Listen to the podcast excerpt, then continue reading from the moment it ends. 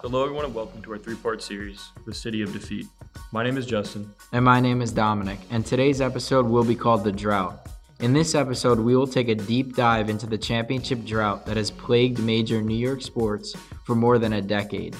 Throughout the past decade, we have seen a number of talented New York teams fail to reach their ultimate goal.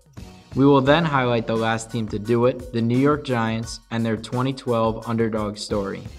We will also highlight the other teams with significantly more talent, but ultimately not reaching their goal of a parade down Broadway.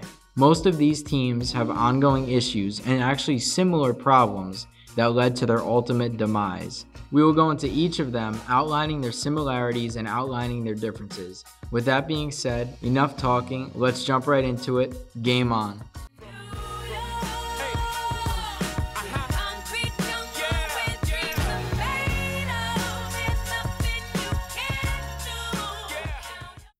York has sports teams in all major sports baseball, football, hockey, and basketball.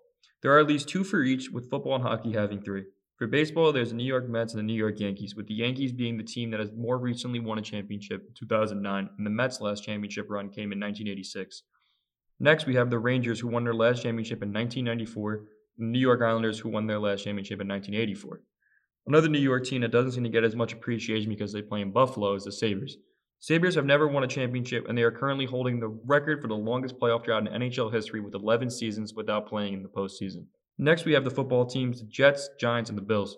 The Jets haven't seen success since Broadway Joe and Super Bowl III.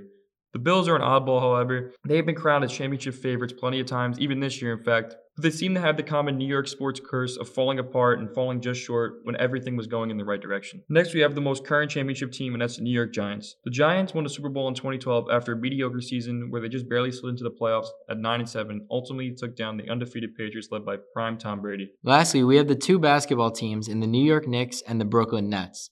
The Knicks haven't seen championship success since before my father was born in 1973, and the Brooklyn Nets, who haven't won a championship since they've joined the NBA. With all of that being said, what comparisons can we draw from these somewhat similar situations? A common theme I've noticed with a lot of the New York teams is problems in the general manager position. These problems consist of handing out horrible contracts and bad drafting. To name a few sports, this is seen in basketball with the Knicks and Nets, who hand out money to big name players even though they don't quite fit the system. To pivot to football, we see the Jets drafting Zach Wilson second overall, and he's been downright bad. Zach Wilson in a football game in 2022 completed 9 of 22 passes for 77 yards. And you know what? This isn't some unorthodox, crazy occurrence where, oh, it's just a flash in the pan. Four times this year, Zach Wilson has thrown for under 160 yards.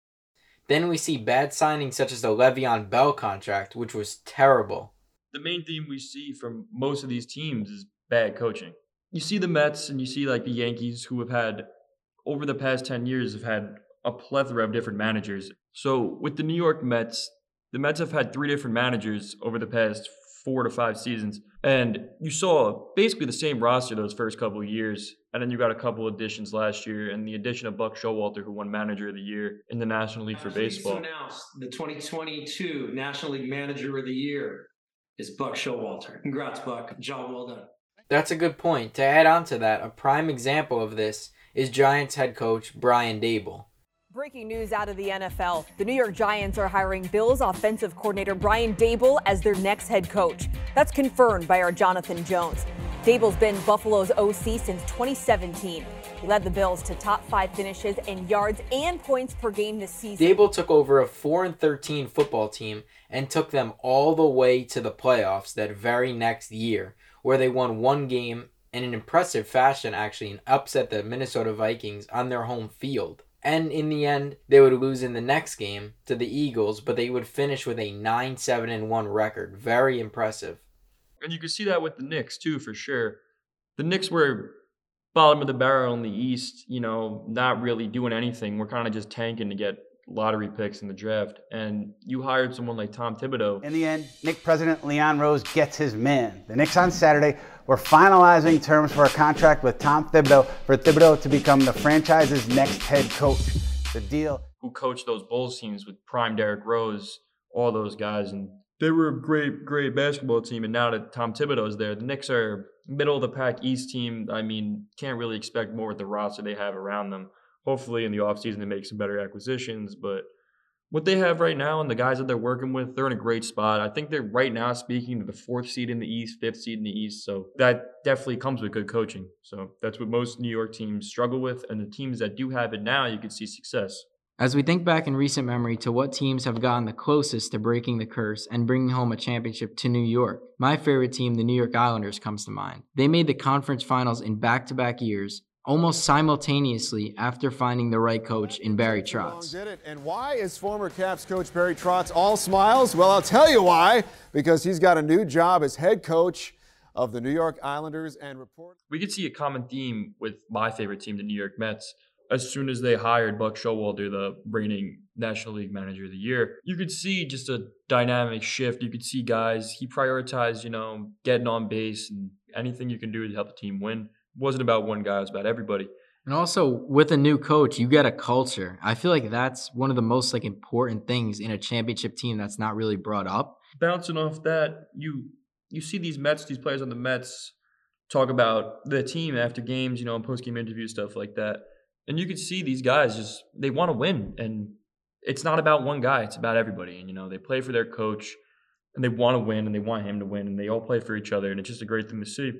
Because you see teams like a guy like Zach Wilson, for example, like selfish, you know, stuff like that just isn't what you need in New York, especially with the media.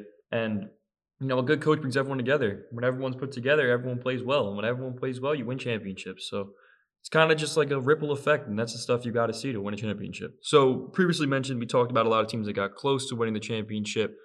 But the team that most recently won it is a team that you wouldn't really expect in the New York Giants in 2012. The Giants, to be honest about it, they really had no business being there. They were nine and seven on the season, barely slid in in the wild card.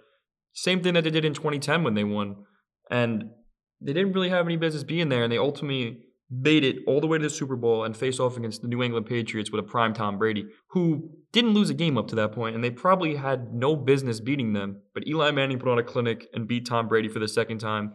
And we had memorable moments like the helmet catch from David Tyree stays on his feet, airs it out down the field.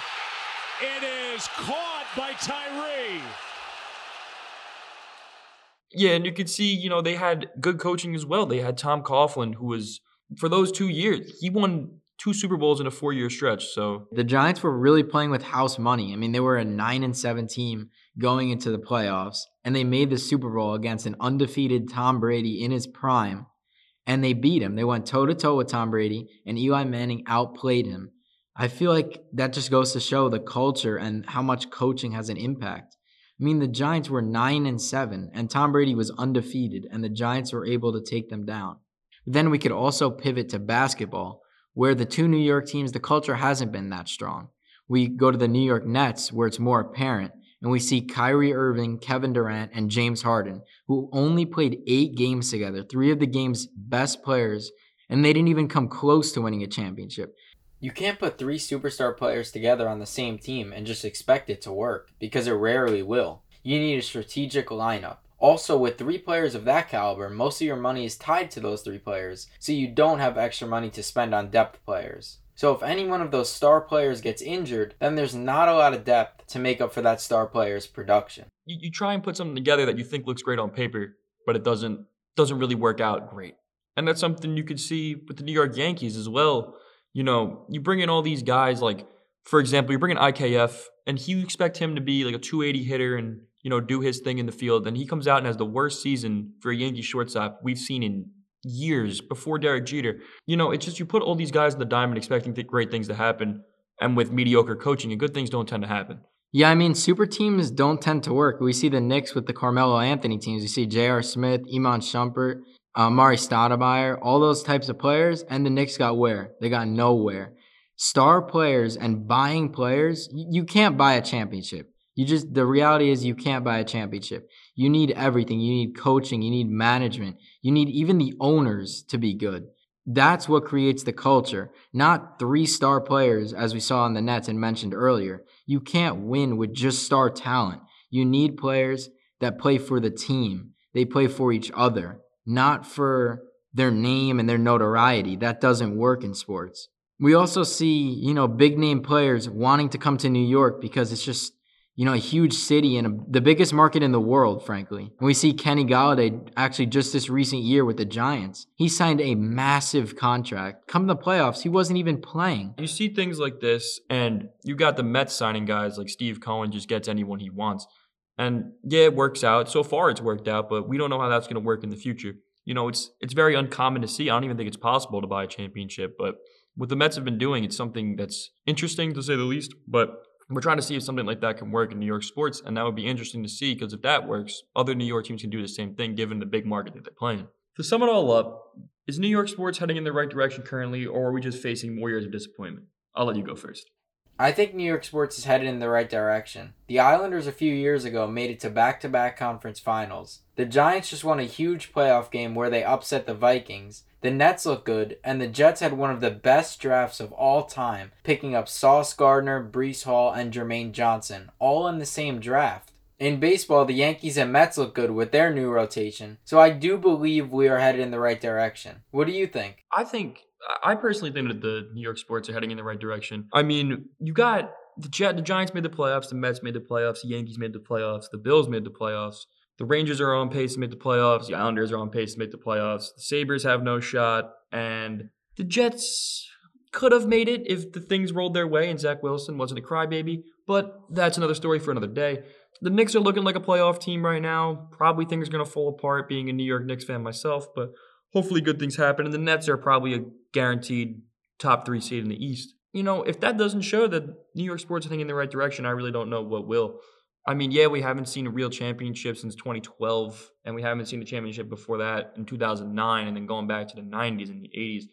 We haven't really seen a lot of winning in my lifetime, at least. I haven't seen a New York team win in my teenage years. So, and I'm 20 years old right now, turning 21. So, I'd love to see New York teams win. Whatever one wins, I'm a fan. That's fine with me. Unless it's the Yankees, I'm not a Yankee fan. I'm a diehard Mets fan. That's different. These teams got a shot. A lot of these teams do have a shot to win it, and it would be interesting to see how much longer this championship drought lasts. Hopefully, not too long, but hopefully, it ends soon.